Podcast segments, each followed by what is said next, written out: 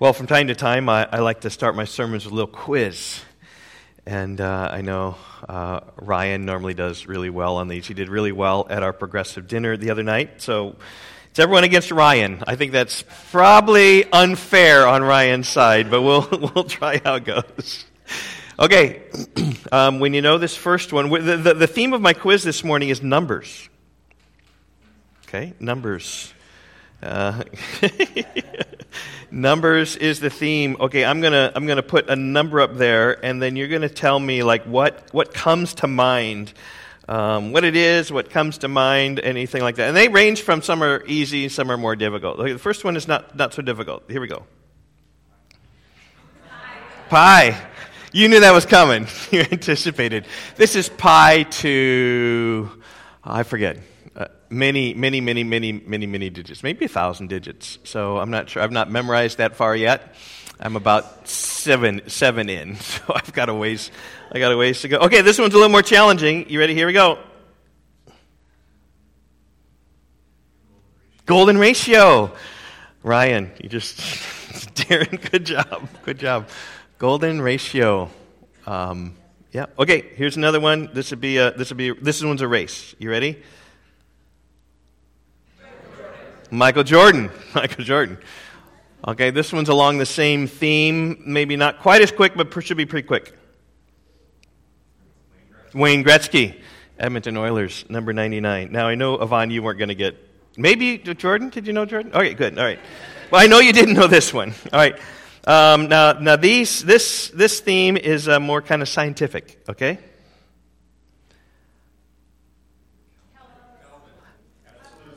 Minus 273 is absolute zero in Celsius. Zero Kelvin is, is there it is. But Kelvin is close enough.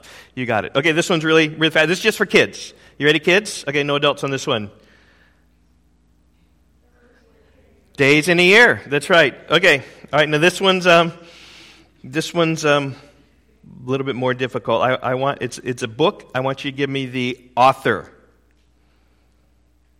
George Orwell. 1984, Big Brother. Okay, I got another book. Give me the author. Ray Bradbury. Fahrenheit 451, talking about burning, burning books. Okay, and then here's where we're coming. What's this? The devil's number, the mark of the beast. And uh, this number occurs in our text today, so we're going to talk about it only a little bit because it's like I have no idea really what it is. Actually, we'll just pull what the text can say about it. But we come to Revelation chapter 13. So if you would, open your Bibles to Revelation 13. In our text today, we're going to see two beasts. And uh, thus, the title of my message this morning is The Beasts. And uh, what I like to do is just read the entire chapter, put the whole thing in your head, so just so you can kind of think about it in perspective, and then we'll work our way through the text. This is our pattern. Revelation 13, John saw this. He says, I saw a beast rising out of the sea with ten horns and seven heads, with ten diadems on its horns and blasphemous names on its head. And the beast that I saw was like a leopard, its feet were like a bear's, and its mouth was like a lion's mouth. And to it the dragon gave his power and his throne and great authority. One of its heads seemed to have a mortal wound, but its mortal wound was healed, and the whole earth marveled as they followed the beast. And they worshiped the dragon, for he had given his authority to the beast, and they worshiped the beast, saying, Who is like the beast, and who can fight against us? And the beast was given a mouth, uttering haughty and blasphemous words, and it was allowed to exercise authority for 42 months. It opened its mouth to utter blasphemies against God, blaspheming his name and his dwelling, that is, those who dwell in heaven. Also was allowed to make war on the saints and to conquer them. And authority was given it over every tribe and language and nation and people. And all who dwell on earth will worship it. Everyone whose name has not been written before the foundation of the world in the book of life of the Lamb who was slain. If anyone has an ear, let him hear. If anyone is to be taken captive, to captivity he goes. If anyone is to be slain with a sword, with a sword he must be slain. Here's a call for the endurance of faith and The, here's a call for the endurance and faith of the saints. And then I saw another beast rising out of the earth. It had two horns like a lamb, and it spoke like a dragon. It exercises all the authority of the first beast in its presence and makes the earth and its inhabitants worship the first beast, whose mortal wound was healed. It performs great signs, even making fire come down from heaven to earth in front of people, and by the signs that it is allowed to work in the presence of the beast, it deceives those who dwell on the earth, telling them to make an image for the beast that was wounded by the sword and yet lived. It was allowed to give breath to the image of the beast. So the image of the beast might even speak and might cause those who would not worship the image of the beast to be slain. Also, it causes all, both small and great, both rich and poor, both free and slave, to be marked on the right hand or the forehead, so that no one can buy or sell unless he has the mark. That is the name of the beast or the number of its name. This calls for wisdom. Let the one who has understanding calculate the number of the beast, for its number is the number of man, and his number is 666. Lots of confusing stuff in there. I'm just asking for grace today. I'm going to give my old college try. So here we go. Uh, we're going to look first at the beast from the sea, verse 1. And I saw a beast rising up out of the sea with ten horns and seven heads, with ten diadems on its horns and blasphemous names on his head. Now, this beast sounds a lot like we saw in chapter 12. Remember when John saw this sign in heaven? If you look back at chapter 12 and verse 3, it says, And another sign appeared in heaven. Behold, a great red dragon with seven heads and ten horns, and on his heads were seven diadems. Now, the difference between chapters 12 and 13 is, is just subtle, but in, in chapter 12 we have a dragon, and in chapter 13 we have a beast. Other than that, these creatures look alike uh, seven heads, ten horns, diadems. Uh, but verse 1 gives us a, a, little bit more detail about the beast. It, it says this it has blasphemous names on its heads. So somehow imprinted on his heads were these, these names that were blasphemous against God. I'm not going to even speculate what, what that means, but it gives an indication this beast is clearly against the Lord. That's why many call this beast the Antichrist, the one who is against Christ, who will rise up against the Lord and against his people. Well, more about this beast is seen in verse 2.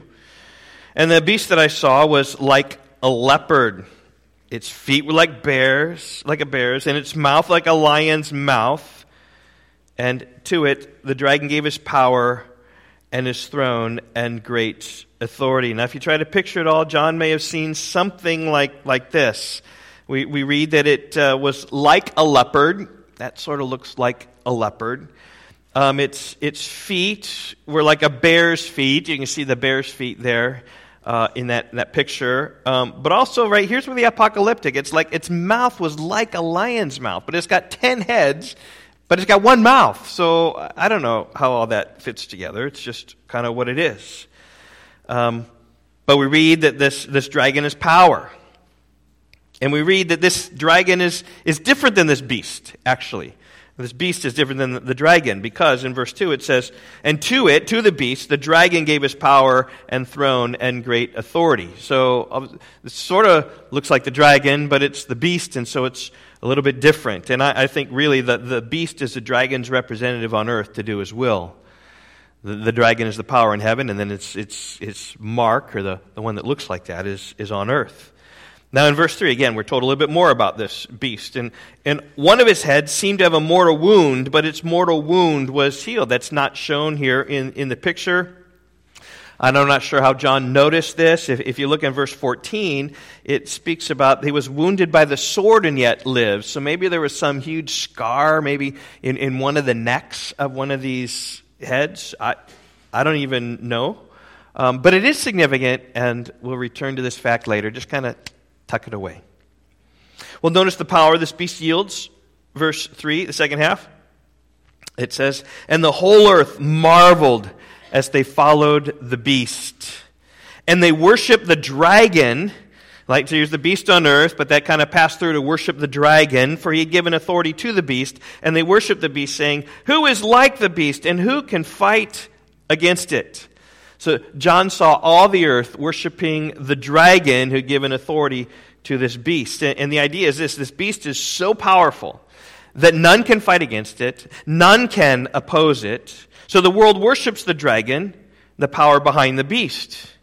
And then in verses 5 and 6, we, we see this beast further described. We see this. And the beast was given a mouth, uttering haughty and blasphemous words. And it was allowed to exercise authority for 42 months. It opened its mouth to utter blasphemies against God, blaspheming his name and his dwelling, that is, those who dwell in heaven. And here we see the wickedness of the beast. Right? He's given a mouth. Right? He's got seven mouths, so again, right? But given this, this voice, if you will, and uttering blasphemous words, showing himself an enemy against God. It's almost as if this beast, like anything that he can think of that he can blaspheme against God, this beast does. It says they're blaspheming against God, blaspheming his name, blaspheming his dwelling, right? Just those who dwell in it, like anything around. He's just speaking against it and railing against it on his tirade. And it says here that verse 5 that he does so for 42 months. And again, we've seen this time frame before in chapter 12, verse 6. We saw 1260 days, which is the same time times and half a time, in 12, 14. That's three and a half years, because time is one, times is two, and half a time is another half. It just speaks of a delimited, limited time frame that this beast has power. And we see further power in 7 and, and 8, and it was also allowed to make war on the saints and to conquer them. And Authority was given it over every tribe and people and language and nation, and all who dwell on the earth will worship it. Everyone whose name has not been written before the foundation of the world in the book of life of the Lamb who was slain. We see here this beast is a military force to be reckoned with. It makes war. This, be, this, feast also, this beast also seems to have worldwide power because it's got worldwide admiration. With all who dwell on the earth worship this beast. With the exception, though, of those who follow the Lamb. That's where, where we come in. Right? But, but reading between the lines, you can see and can figure out that this is more forced submission than it is genuine worship. I'm thinking North Korea. You worship the leader, or you're in prison for years, perhaps killed. And of course, those who are faithful to the Lord will, will never worship such a beast. And as a result, it says that they are conquered. They are in prison, perhaps killed for their faith. Such is the plight of faithful followers of Jesus. Now, the book of Revelation is already anticipated the saints being conquered and being martyred and put to death. Remember chapter 6? In chapter 6, the martyrs were under the altar and pleading with the Lord. Chapter 6, verse 10 O sovereign Lord, holy and true, how long before you judge and avenge our blood on those who dwell on the earth? They had been killed for standing up for Christ, and they're pleading for God and His justice to come and vindicate their blood. And God says, Revelation chapter 6 and verse 11, they were given a white robe and told to rest a little while longer until the number of their fellow servants and their brothers should be complete, who were to be killed as they themselves had been. And here it is, as they, verse 7, conquered the saints. Certainly the saints are being killed in war, and they're just adding to this number. And again, once this number is complete, then God would execute his wrath. But there's this number of saints who need to be conquered. Now, know this none of this takes God by surprise. None of it. He knows the number, it's in his control. We see this in verse 8 because we see this book. It's called the Book of Life of the Lamb. It's often referred to as the Lamb's Book of Life. It's, it's filled with the names of those who are faithful to Jesus. And it's those who are in the book don't worship this beast. Notice, did you, when these names are written in the book? They were written in the book before the foundation of the world. That is, they were written in this book before any of us was created. Before the world was created, before the heavens and the earth were created, God had this book, and He's writing down the names. Ephesians 1 chosen before the foundation of the world. And He knows. It's filled with all the names of the faithful followers of Christ for all time. It's no shock to God when anyone comes to Christ. From before the foundation of the world, He had planned it out, He'd written it down in His book. And it's no shock to God when we remain faithful, even under attacks of this worldwide beastly power. Right? Because God preserves those who trust in Him. God preserves those who are His sheep. You remember what Jesus said in John 10? My sheep hear my voice, and I know them, and they follow me. I give them eternal life, and they will never perish, and no one will snatch them out of my hand. My Father, who has given them to me, is greater than all, and no one is able to snatch them out of my Father's hand. His sheep are the ones who are written in the book from the foundation of the world, identified, yes, as sheep, in the book of the Lamb, right? They're, they're sheep. They hear the voice of Jesus, they, they respond to Jesus, they follow him. Jesus gives them eternal life, and they will never perish. No one is able to snatch them out of his hand, not even a beast with seven heads and ten horns, who persuades the entire world to worship him. That beast is not strong enough to take us out of God's hand. And by the way, this is the comfort of the book of Revelation, regardless of how bad things are or will be in the future. The future is never out of God's control. Even when a powerful worldwide ruler comes and demands worship of all who dwell on the earth, God's people will be like Shadrach, Meshach, and Abednego, who refuse to bow down to the image of the king. God will preserve and protect his people and, and find refuge in that. A church family. Right? If you're trusting in Christ, your name is in the book, you're in his hand, no one's going to snatch you away, even that hideous beast won't snatch you away. And by the way, it's no surprise to God that this beast would rise up out of the sea. Did, did you notice the passive verbs in verse 7? Verse 7 It was allowed, that is the beast, it was allowed to make war on the saints and to conquer them. Verse 7 All authority was given it over every tribe and people and language. Who do you think allowed it? Who do you think gave it the authority? These are what's known as divine passives.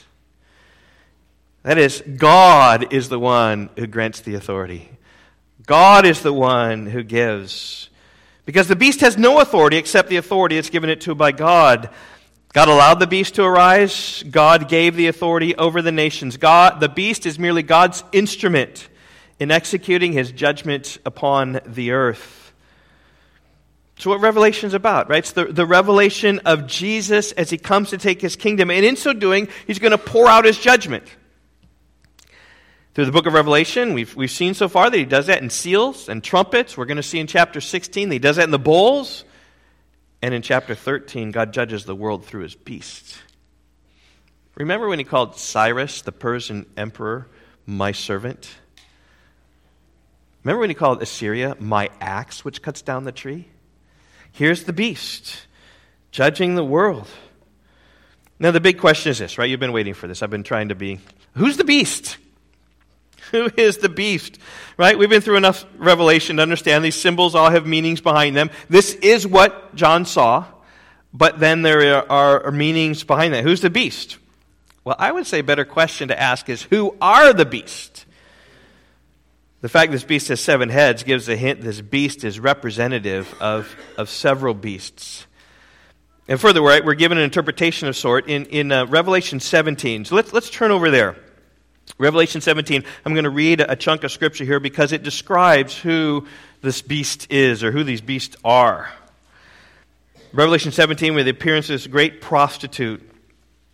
Then one of the seven angels who had the seven bowls from chapter 16 came and said to me, Come, I will show you the judgment of the great prostitute who's seated on the many waters, with whom the kings of the earth have committed sexual immorality, and with the wine of whose sexual immorality the, the dwellers on the earth have become drunk.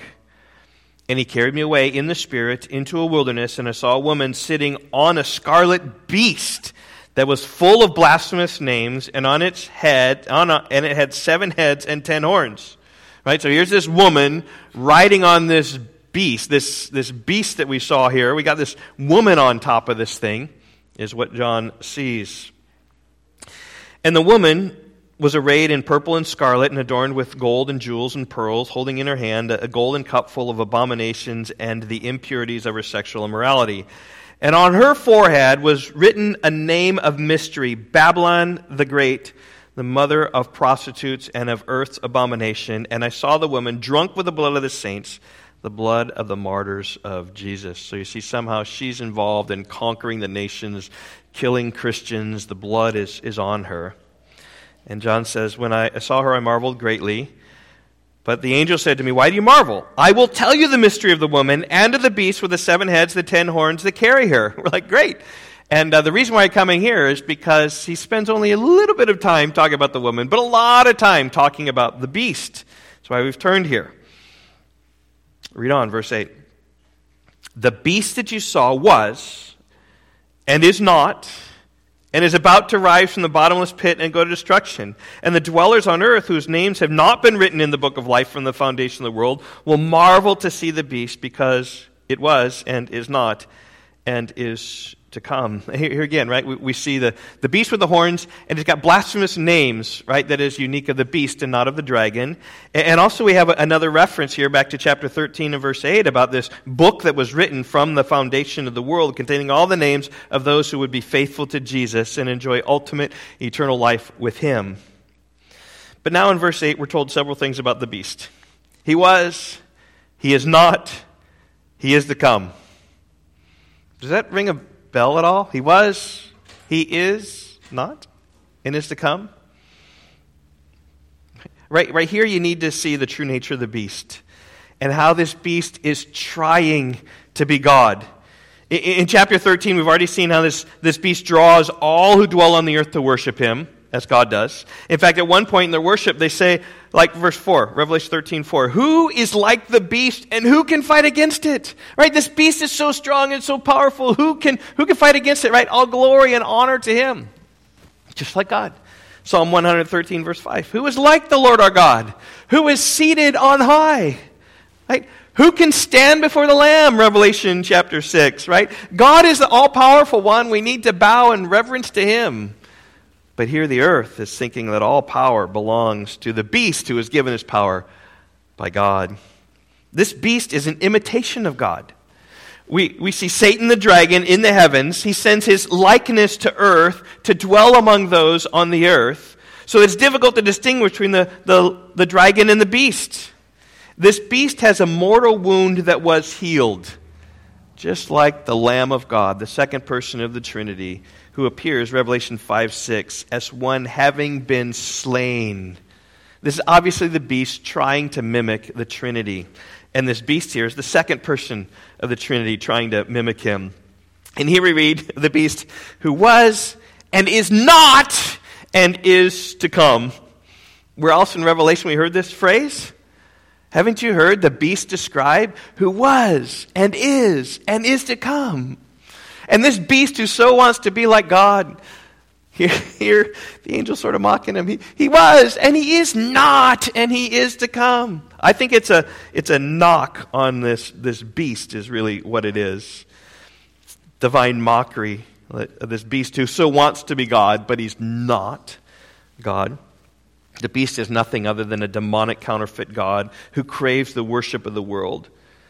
It's the best way to understand this, this beast is Satan parading himself as God, deceiving the nations into worshiping him. All right, let's keep going. Chapter 17, verse 9. That was a little segue. And we'll, we'll kind of come back to that more because there, there's lots of parallels here between the, the beast and the second beast. Uh, let's continue. Um, here we go, verse 9. This calls for a mind with wisdom. The seven heads are seven mountains on which the woman is seated. Verse 10 They are also seven kings, five of whom who have fallen. One is, and the other has not yet come. And when he does come, he must remain only a little while. And here we see the fact that this beast with seven heads really is seven kings in one being. It's, it's, it's because it's Satan personified working through all these, these kings. Here we're told that five have fallen, one is, and the other is yet to come. Now, this was written sometime during the first century, right? Probably written towards the end of the century. And when it was written, Rome was in power, worldwide power, by the way. And John was told that one of these heads represents the emperor in his day. And that before his day, there'd been five who had fallen. One was in his day, and one yet to come. Who are the beast? Here they are. Some five worldwide powers before, probably Rome, and then probably one who is to come. Now, some view this beast as the, the Roman Empire. Right? So the whole beast is the Roman Empire. And so the heads of the fallen Roman emperors are, are like in John's recent history, like just, just these Roman emperors who have fallen, like Caesar and Augustus and Tiberius and Claudius, if you will. Like, so that they see the whole thing as Rome. I think that's a little bit short sighted. I, I, think others view it, I think better, as probably the, the world powers that have dominated Egypt first, and uh, Assyria, and Babylon, and Persia, and Greece, and now Rome in his day. And I think that's the best interpretation because the beasts here mirror the four great beasts that come out of Daniel chapter 7. Right? So I'm going to turn to Daniel 7. If you want to, you can. Um, but we're, we're just going to read and just see lightly the fact that these beasts are, are sort of similar. But it's apocalyptic, right? They're not exactly the same, but there's a similarity. Daniel chapter 7, Daniel speaks about this dream, what he saw in his vision. He said, uh, verse 3 I saw four great beasts come up out of the sea. Four beasts out of the sea. A little bit like this first beast, different from one another. The first was like a lion that had eagle's wings.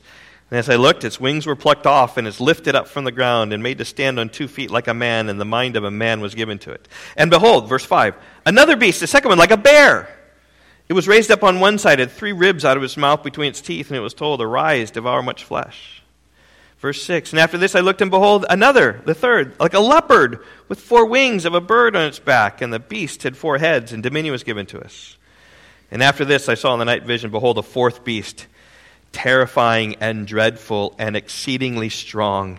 It had great iron teeth. It devoured and broke in pieces and stamped what was left behind with its feet. And it was different from all the beasts that were before it. And it had ten horns.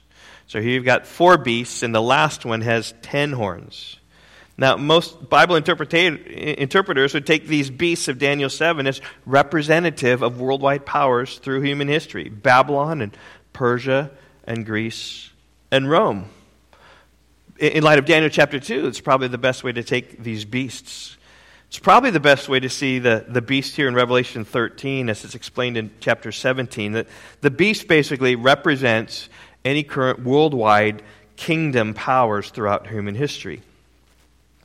Now, we could continue with Daniel 7. It speaks more about the ten horns. And we could continue Revelation 7. It speaks about the ten horns. But that just takes us further and further into speculation that we don't need to apply and understand Revelation 13. So we'll leave that discussion for another day. So let's, let's go back to Revelation 13 and the beast. We left off in verse 8, just talking about who is the beast. Speaks about the worldwide worship this beast receives. And then in verse 9 and 10, we have a saying and an application. In verse 9, here's a saying If anyone has an ear, let him hear.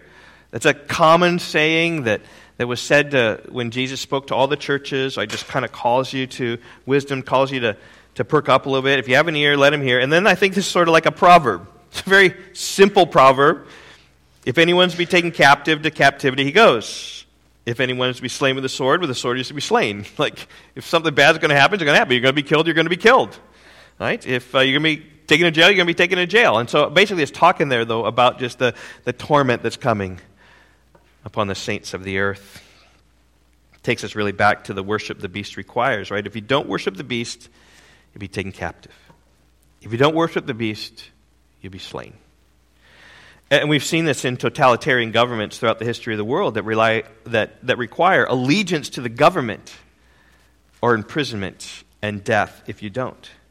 It's often been the case throughout history of the world. And in recent times, I just think of some, some nations, say, like Russia before the Iron Curtain fell. I mean, there were Christians in the work camps and Christians put to death solely because they wouldn't bow their knee to the Marxism of the day. We see it today in North Korea. That there are Christians in North Korea who've not bowed the knee to the emperor, to the president Kim Jong un, and have found themselves away from their family in work camps. And in Iran, maybe it's a little bit different, right? If you don't worship Muhammad, right? Maybe it's not the world, so you don't worship Muhammad, you'll find yourself in prison pretty quickly and perhaps killed as an infidel. And so, to some degree or another, we see some of it in China, we see some of it in India today, and someday it may come to us. But it was a very present reality for John who was writing. The early church faced much persecution. John himself faced persecution. In fact, he wrote this as a prisoner on the island of Patmos. So there's very much a reality, verse 10 is, that just the, the suffering from this beast may well come. But we see here, then the application. You say, what's the application of first beast? Well, you forget everything I said until we come to the application. Here's a call for the endurance and faith of the saints. Amidst all the history and all the speculation and the exact meaning of the beast, this application of Revelation 13 is extremely clear. Like you might get the beast wrong. I may have totally missed it on the beast or who it was or identifying as the nation. Maybe it's the Roman emperors. Maybe it's something else. Maybe the time isn't 42 months. Maybe there's a different time. Whatever it is, here it is. Here's a call for the endurance and faith of the saints. We're called to endure. We're called to keep the faith. That's what Revelation is all about. Jesus coming back. We're longing for him to be back. We're going to be faithful to him, regardless of what it means. Even if it costs us our lives, we'll be faithful unto death. Revelation 13 is calling us to die for Jesus as we're faithful to him. May I remind you, this is the application of the church of Smyrna. They're being persecuted. They're being thrown into prison. And he tells them, Jesus does, Revelation 12, 10, 2, verse 10, Be faithful unto death, and I will give you the crown of life. You be faithful even to death, I'll give you the crown of life. Remember the words of the Lord Jesus? Do not fear those who kill the body, but cannot kill the soul. Rather, fear him who can destroy both soul and body in hell. So, church family, do not fear the beast. All it can do is kill your body. But fear him who can destroy both your body and soul in hell. Fear the Lord. Right? Because the beast is powerful, yes. He's a governmental authority. He has, he has powers, he has weapons of warfare physically. And, and if you're going to be taken captive, you're going to be captive. If you're going to be killed by the sword, you're going to be slain by the sword. But this, this call is here to be endure and trust. It's a call to, to endure to the to the saints, right? And just know that you're, you're secure in the hand of God. He will not tempt you beyond what you're able. But with the temptation, He's got you. He's going to provide you the way of escape. The way of escape may be death, by the way. Be faithful, endure. Those who endure to the end will be saved. All right. Let's move on from the first beast to the second beast. This beast comes from the earth. The first one came from the sea, this one comes from the earth. And we'll see some parallels to the Spirit, the third person of the Trinity. Dragon, beast from the sea, beast from the earth, Father, Son, and Holy Spirit.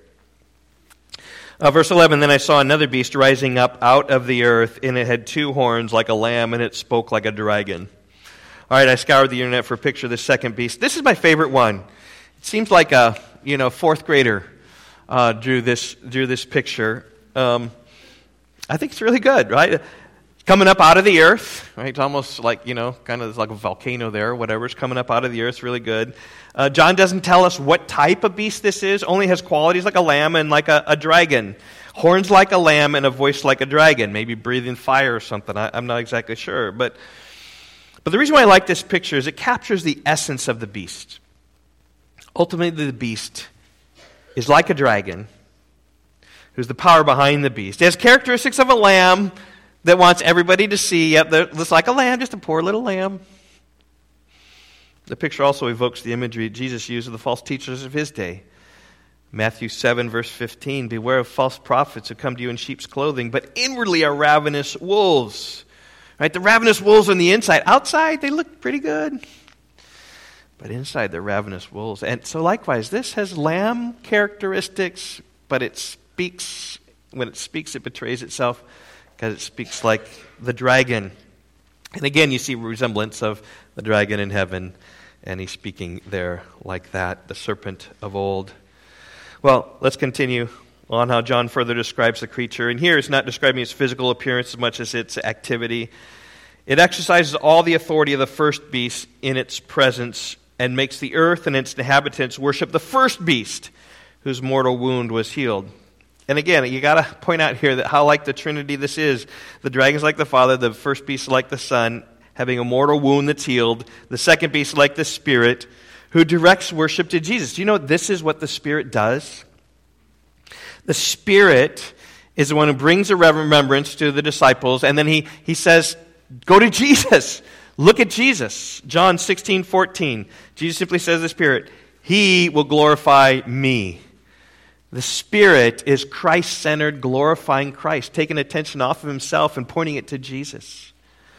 One of the many roles of the Spirit is to convict sinners of their need for Christ and direct them to Jesus, John 16, verses 7 through 11.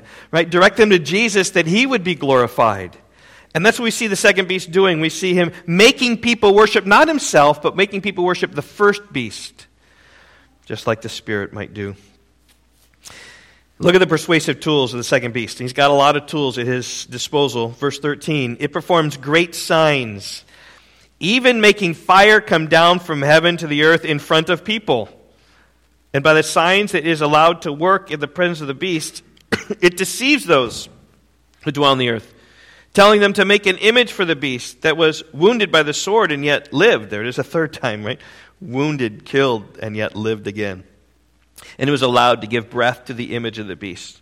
So the image of the beast might even speak and might cause those who would not worship the image of the beast to be slain. The second beast here is a miracle worker. He performs great signs. Fire coming down from heaven upon command. Elijah like ability. The beast has resurrection power to give life to this image of the beast. And all these miracles are for the purpose of persuading people to worship the first beast. Again, right, I, I, can't help but to remember the words of the Lord Jesus, how he warned of these things. Matthew 24 in the Olivet Discourse, when speaking about end times, he says this For many will come in my name, saying, I am the Christ, and they will lead many astray. False Christs and false prophets will arise and perform great signs and wonders so as to lead astray, if possible, even the elect. But it's not possible If you're written in the Lamb's Book of Life, it's not possible to be led astray because He's got you. It's not whether you can lose your salvation, it's whether God can lose a Christian. He can't. He's in our hands. In His hands. And Jesus says, then, see, I've told you beforehand. I'll come back to that. I told you beforehand. The miracles the beast performs here are real. This is no sleight of hand. This is no Penn and Teller magic. This is the real deal. And because of these miracles, many come to believe in the beast and they worship the first beast. And if one doesn't worship the beast, what happens? They lose their life. You see a theme here? I hope you do. In Revelation 13, it's kind of like clear cut. Here's the beast from the sea, worship him or get killed. Here's the beast from the earth, right? You need to worship that other beast or be killed. Will you worship the beast or will you worship Jesus? The message and application about these beasts in Revelation 13 is, is all about worship. And in Revelation, we have seen how worthy Jesus is worship, how worthy the Father is.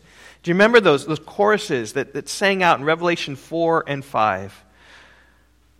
Holy, holy, holy is the Lord God Almighty, who was and is and is to come. Worthy are you, our Lord and our God, to receive glory and honor and power. For you were slain and by your blood you ransom people for God from every tribe and language and people and nation. You've made them a kingdom and priests to our God, and they shall reign upon the earth. Worthy are you to receive glory and honor and power. You created all things, and by your will they existed and were created. Worthy is the Lamb who was slain to receive power and wealth and wisdom and might and honor and glory and blessing. To him who sits on the throne and to the Lamb be blessing and honor and glory and might forever and ever. Revelation 7 Salvation belongs to our God and to him who sits on the throne and to the Lamb. Revelation 7, verse 12. Amen. Blessing and glory and wisdom and thanksgiving and honor and power and might be to our God forever and ever. God is worthy of worship, and yet here come these beasts saying, I don't think so. You need to worship me. You need to worship me. It's what Revelation is about. It's a clear choice. You, you, are going to worship the beast, the false prophets, those opposing Jesus, seeking glory for themselves, or are you're going to worship the Lord who has demonstrated himself to be so worthy and magnificent. And, church family, I say this, right? Don't follow the beasts, follow Jesus. And that may be easy when you see the beasts, you see how big, but don't follow the little beasts either. The little substitutes for God that you make. The things that aren't big like, like beasts, but they're subtle and deceptive and taking you away. Worship the Lord. That's what Revelation is about, following Christ. Okay, now we come to our number. Verse 16. Also, it, that is the, the second beast, it causes all, both small and great, both rich and poor, both free and slave, to be marked on the right hand or on the forehead, so that no one can buy or sell unless he has the mark, that is, the name of the beast or the number of its name. This calls for wisdom. Let the one who has understanding calculate the number of the beast, for its number is the number of man, and his number is six, six, six. Now, there are many who think this is literally true, that people will be marked on their hand and on their forehead. Right? I, am thinking particularly of the movie The Thief in the Night. How many of you have seen the movie The Thief in the Night? Okay. Um, I hadn't until I started preaching through Revelation, and then I did. And um, I don't recommend it, but you can watch it. I'm not telling you not to watch it at all, anything like that.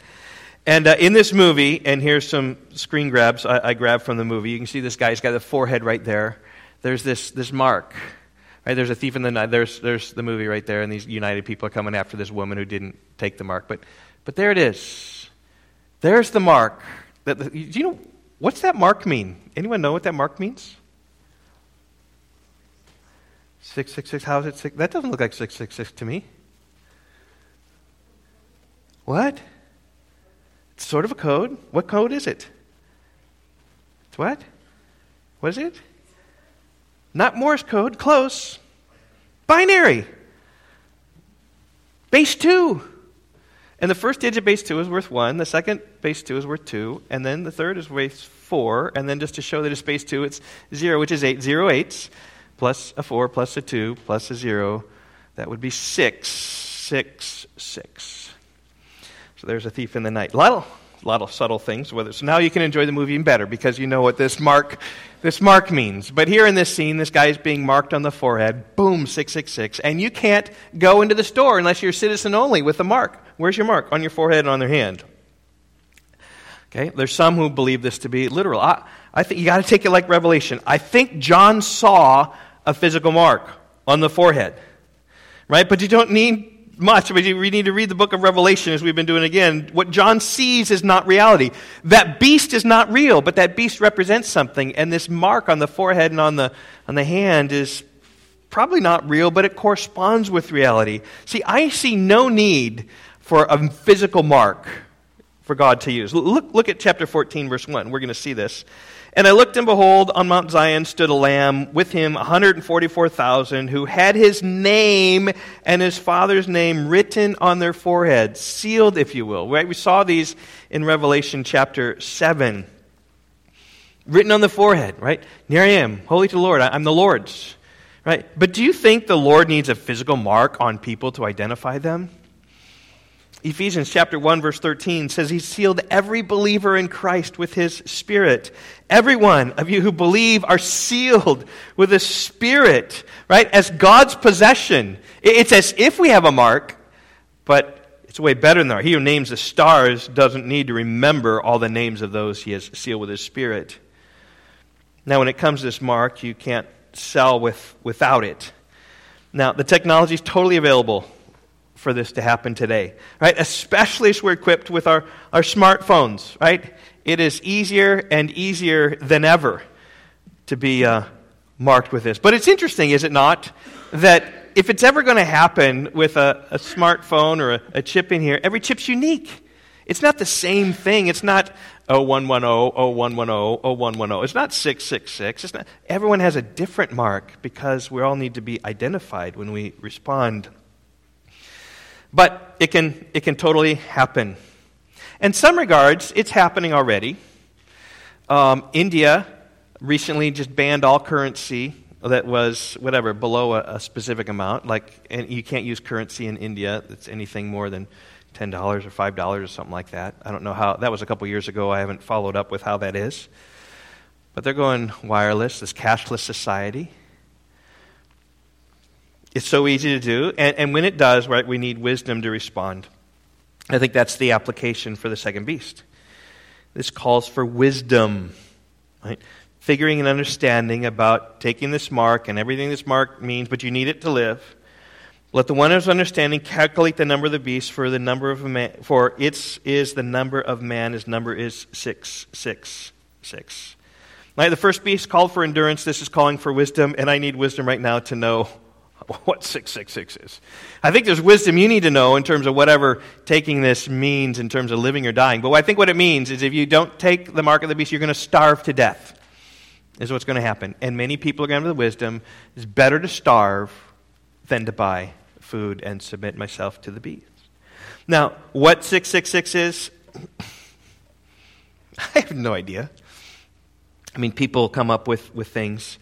Um, you know, they, they assign letters to numbers and try to figure all of this stuff out. And I mean, simply Ronald Wilson Reagan, six letters. It, uh, he was that's the mark of the beast. If you follow Reagan, I, I remember hearing one man ask me whether WWW was six six six because in the Hebrew alphabet, Aleph, Beth, Gimel, Dalet, Hey, Vav. There it is. W.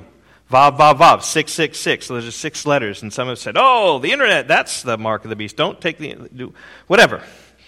I think the best way is simply to glean what John gives us the hint here. He says, the beast's number is the number of man. His number is 666. And, and I think, right, in Revelation, we have seen seven. Seven comes up over and over. The, seven's like God's number seven seals, seven trumpets, seven bowls, seven churches, seven spirits of God, but somehow maybe the six falls short. I, I'm not exactly sure, but even in this, the beast is falling short of imitating the Trinity, trying and longing, and instead the beast takes man's number rather than God's number. And we just need to stand firm and have wisdom then to discern the, the spirit of the age and what's, what's taking place in the age when a totalitarian worldwide government would require of us uh, a number of some type that we can't purchase without that number. Well, I just close with what we prayed through this morning in our prayer meeting. We prayed through 50, Psalm 57. Just one verse in there. I just want to just urge you to. Psalm 57 begins just God be merciful to me, be merciful to me. He says, I'm going to Take refuge in you, be exalted, O God. And then he says, verse 7, really stirred out to me this morning as we were praying through this. It was great. It says, My heart is steadfast, O God. My heart is steadfast. And that's my heart for all of you. That you would just have a steadfast heart that says, I'm going to I'm to seek the Lord. I'm going to I'm going to serve him. I'm going to worship him. Come what may. Come what these beasts do. Let them do. Let them wreak their havoc. My heart is steadfast, Lord. My heart is steadfast on you. May that be our hearts this morning. Let's pray. Oh, Father, may our, may our hearts be steadfast towards you. May we find refuge in the shadow of your wings until the storms of destruction pass by. As the psalm says twice in verse 5 and 11 Be exalted, O God, above the heavens. Let your glory be over all the earth. Be exalted, O God, above the heavens. Let your glory be over all the earth. And God, we desire your glory to be over all the earth. Thank you, you've told us beforehand that we don't have to wait, God, for that time when, when a beast comes upon us. And, and um, we are demanded to worship you or to worship the government. May you stir our hearts right now to think and resolve in that day that we will not stand worshiping any human leader, despite the strength and power he shows. Whatever good he may profess to do, he's blasphemous. We're not going to follow that lead. We're going to follow you, God. We're going to follow the Lord. And so, God, I pray that you would strengthen us this day for that day. Pray in Jesus' name. Amen.